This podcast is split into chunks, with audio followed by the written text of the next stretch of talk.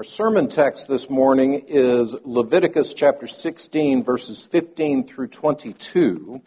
And our New Testament passage is Hebrews chapter 9, verses 23 through 28. So we're first going to read the Leviticus passage, and then we will turn to the Hebrews passage so that you can see where the New Testament writers take what we're seeing in Leviticus and, and where they take it. Uh, so, if you would please open your Bibles to Leviticus chapter 16, and in honor of God's Word, please stand.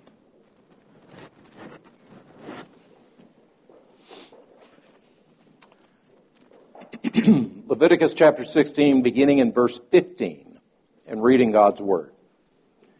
Then he shall kill the goat of the sin offering that is for the people, and bring its blood inside the veil, and do with its blood as he did as he did with the blood of the bull, sprinkling it over the mercy seat and in front of the mercy seat.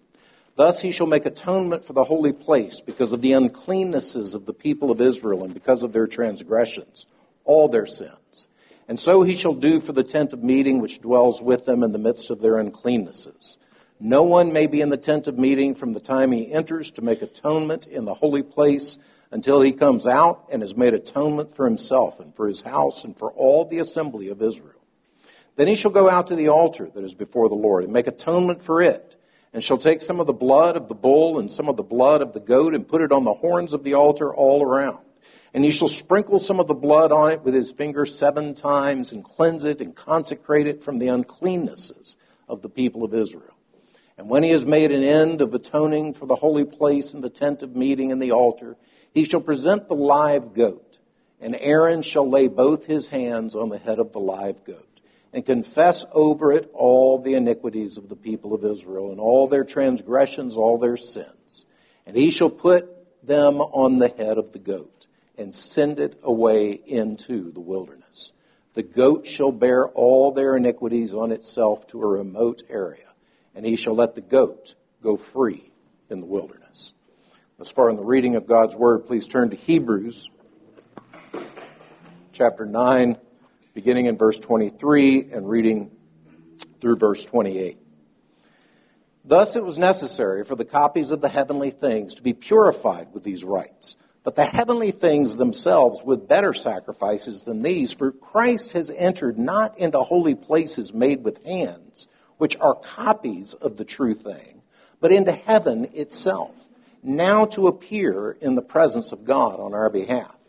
Nor was it to offer himself repeatedly, as the high priest enters the holy places every year with blood not his own, for then he would have had to suffer repeatedly since the foundation of the world. But as it is, he has appeared once for all at the end of the ages to put away sin by the sacrifice of himself. And just as it is appointed for man to die once, and after that comes judgment, so Christ, having been offered once to bear the sins of many, will appear a second time, not to deal with sin, but to save those who are eagerly waiting for him. Thus far in the reading of God's word, let us pray.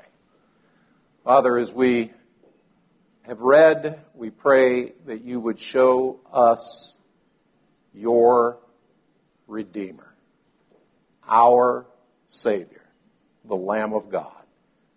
In Christ's name, amen. Please be seated.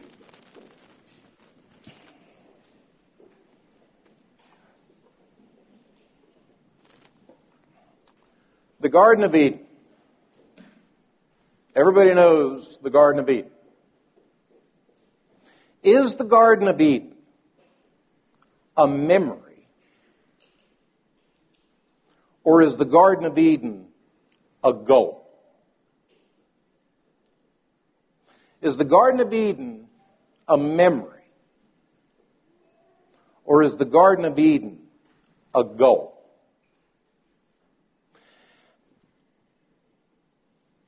I think all of our struggle for justice our struggle against injustice, all of our desire to live lives that are meaningful and stand for things that are true and good and right, all the principles that you and I have. Everything that makes up the core of why you will do this and you will not do that is a desire to see healing. Healing in my life, healing in my relationships, healing in the space that I'm around. One of the metaphors that I like to use to describe your and my life, it comes straight out of Moses' psalm. You and I are just fireflies on a summer's evening. Our life flashes for a moment, and then it's gone. Moses says, Our years may be 70, but if by reason of strength they're 80, they're just a flash. Man, what is man? He springs up like grass in the morning, and by the end of the day, it's dried and gone. You're just a flash. But beloved, what a flash. What a, what a moment. What an opportunity. And that's what we desire in life. We desire to see relationships that are good. We desire to see justice. We desire to see healing. We desire to see what is good. There's in each one of us. And I think all of our political disagreements, and frankly, a lot of our military disagreements, are centered around that very issue. What is good? What is just? What is right? What is it that we are searching for collectively as humanity? I think we're searching for Eden. I think we're searching for a place where we're whole again. Where a man and a woman make promises to each other in their youth that they hold together for the rest of their days. Where children are raised in families. Where mom and dad provide security and stability and a firm foundation from which to launch. And yet, aren't each one of us in whatever stage of life, aren't each one of us scarred to some degree or another by our failures and the failures of another?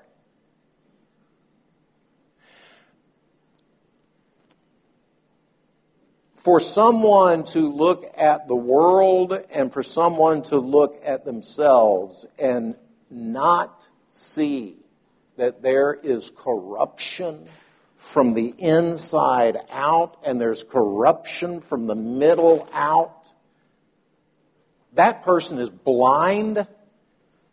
That person is unwilling to face reality. Is Eden a memory? Or is Eden a goal? The, the big problem in the Old Testament is how do we get back to this place of harmony and peace and fellowship with God? How do we get back to the place where God is no longer angry at me? How do we get back to the place where I can be in fellowship with God? How do I get to that place where I know that there's a peace and that peace does pass understanding? I know that God is in control and I know that I'm walking with Him. How can I get back to that place? Is it even possible? Now, the Old Testament writers frame it as who shall ascend the mountain of the Lord? How do we go back to that place where God is, where His presence is, and where He dwells? And that's the message that we've been looking at all through the beginning of the tabernacle and Sinai and all of this. God's presence dwells over the mercy seat.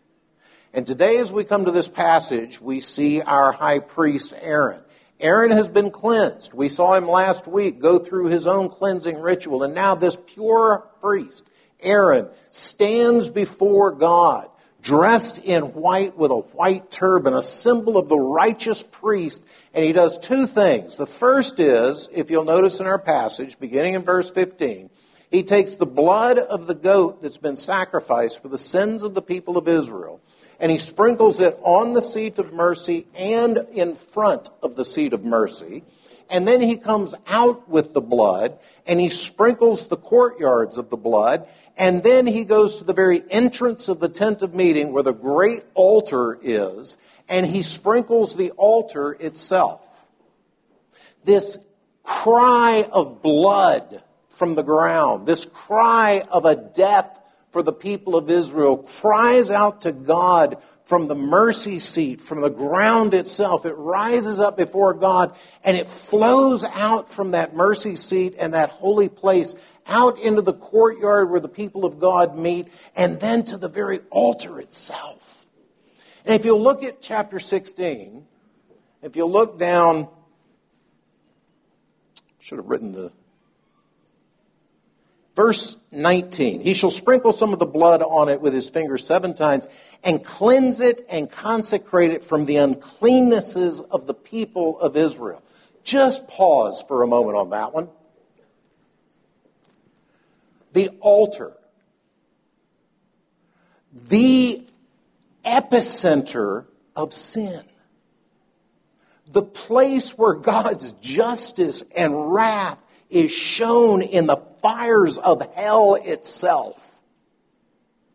The place where the sacrifice, the, the animal, the innocent animal is constantly roasting in front of the people. The very blackest part of this entire ritual.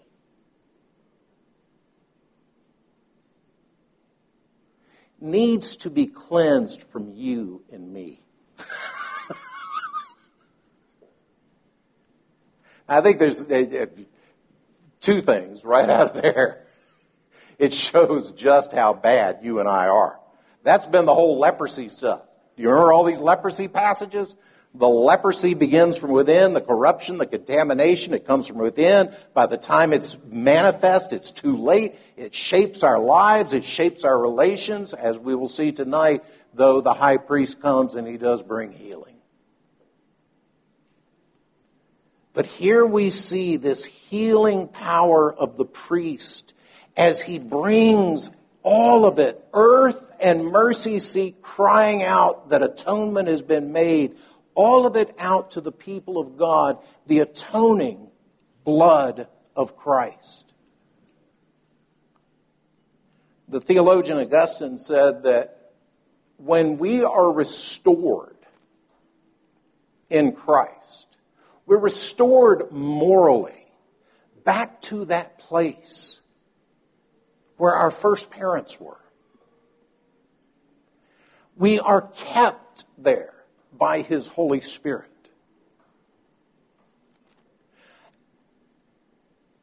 And forgiveness of sin is the glorious message that comes through all of this atoning blood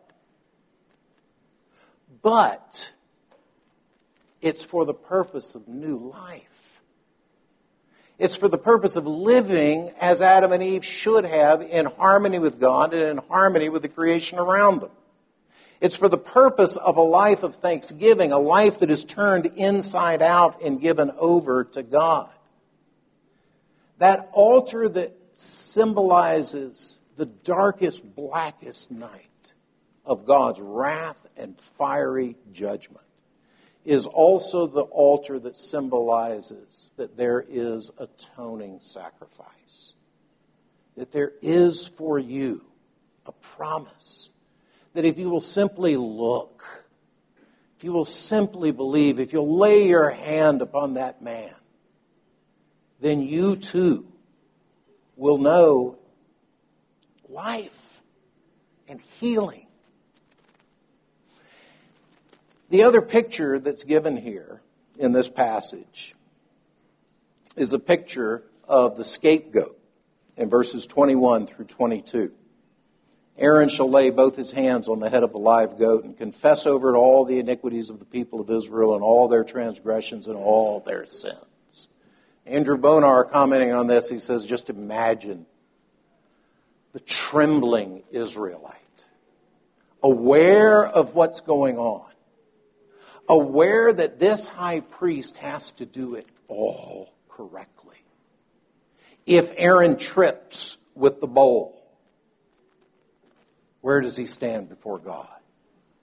If Aaron loses count, where are her sins?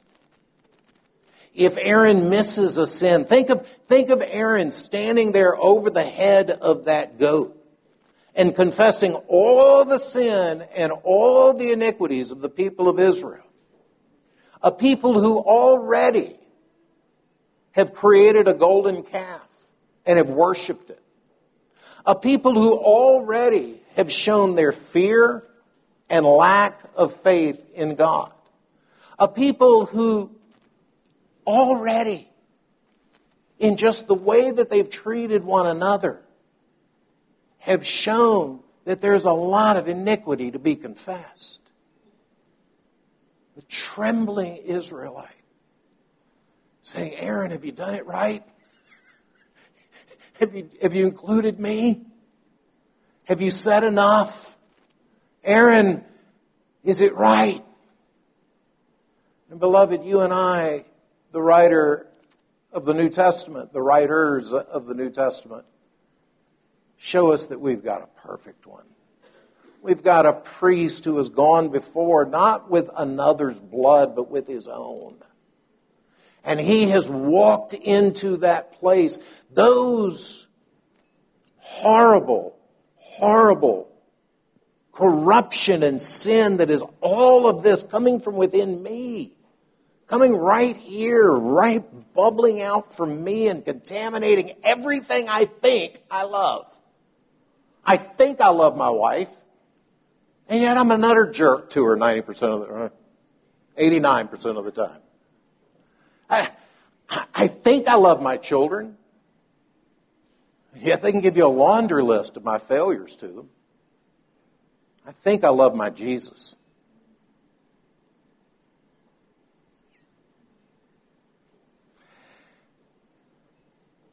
That goat bears it all and goes out from Eden, the tabernacle, the place where God meets with his people. That sin bearer goes into the wilderness, into chaos, cast away as far as east is from west. Your sin and my sin sent away. As we noted earlier, Andrew Bonar says, look at this goat. See in the goat what Jesus Christ bore for you. When Jesus Christ was on that cross, see in that goat alone, abandoned, given to the wild, skin to be torn open. See what Jesus Christ did for you and for me.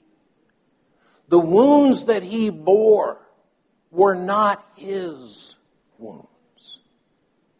They were yours and they were mine. That, beloved, is love. Herein is love. Not that we first loved God, but that He first loved us. Scarce for a righteous man will one die. How much more the righteous man who died for the unrighteous? And so these two images of the healing power of that atoning blood and of that scapegoat being sent out into the wilderness, these two vivid, wild images that are before us here of the atoning blood crying out to God that enough has been paid. And then that sin departing out into the wilderness leaves a people who are standing there pure, holy, leaves a people who are standing there in fellowship with God, cleansed and declared right.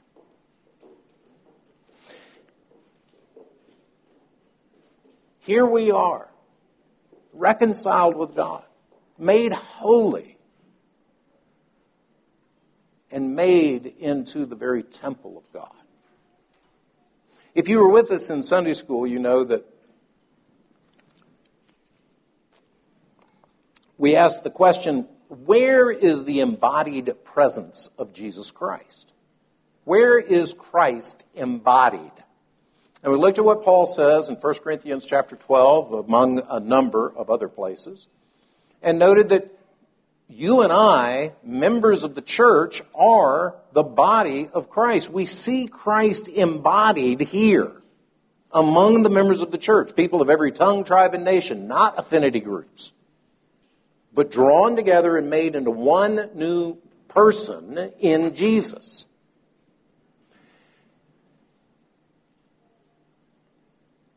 And that in itself, beloved, is going to bring the beginnings of that source of healing. One of the things, one of the pieces of counsel that I regularly give to myself and to the young men that God allows to cross my path is, and I, I think this is true regardless, male or female the biblical model for living out Eden, for living Eden filled lives, for living this life that we see pictured here, where the people of God and the priest of God are reconciled to God, and there's healing and there's wholeness and there's, there's, there's sin sent away and there's a, there's a holy and righteous people before God. How do you live that out? How does that become practical? It becomes practical in three or four arenas. The first is right here. Your Christian faith absolutely governs what you read, what you listen to, what you watch. It absolutely governs what you do with your quiet, private times. It governs it all. Dominion starts here. And when I'm okay here with God and with my surroundings, when I am in a place with God where I I know that I'm in His will and I'm comfortable with what He has for me. And I know that I'm not seeking a God in another person. I'm ready for another person. And when God brings to me another person, and we find as you do the dance and you figure out how it all clicks together well, and as you exercise Eden in that, then you're ready to add. And as a pastor, I can tell you that 90% of the challenges come from somebody thinking they're going to find in circle number three what they are looking for in circle number two. Or somebody thinking they're going to find in circle number two what they're looking for in circle number one. And a lot of people can tell you, yep, I can tell you stories. But beloved, that's what living Eden looks like. It looks like you being intentional about conforming your mind unto the mind of Christ, being intentional about leaning into the church, being intentional about growing in your love for Him and in your relationship with Him, growing in your commitment to Him and your understanding of Him, and then you're ready to start bringing somebody else into that Eden. In the same way the streams of healing flow out from the center of the altar of mercy, so does healing Christianity so does a healed life. It flows out from the center of that mercy. And it brings mercy into all around it. That's the call of the Christian. I began the entire worship service this morning by saying, basically, the reason I read Reformed theology or other guys is because I'm intentional about looking for mentors. I think any, any smart person should find a mentor, or six, or ten, in any field. Those mentors in this specific arena, theological mentors, are helpful to me as they help me to see in more meaningful and varied ways what really is the mystery that is contained in another picture a picture of bread and a picture of wine. It's another picture that God gives to us. He gives us this picture through Jesus Christ when our Lord said, on the night, you know that, that phrase always opens up? On the night in which he was betrayed, our Lord took bread and he broke it. On the night when that scapegoat was getting sent into the darkness, he said, My body is broken for you. Father, we do thank you for these pictures that you give us, both the ones that we can envision and the ones that we can taste and handle. Through these pictures, help us to see our Savior and help us to be transformed more in the way in which we walk before Him. In Christ's name, amen.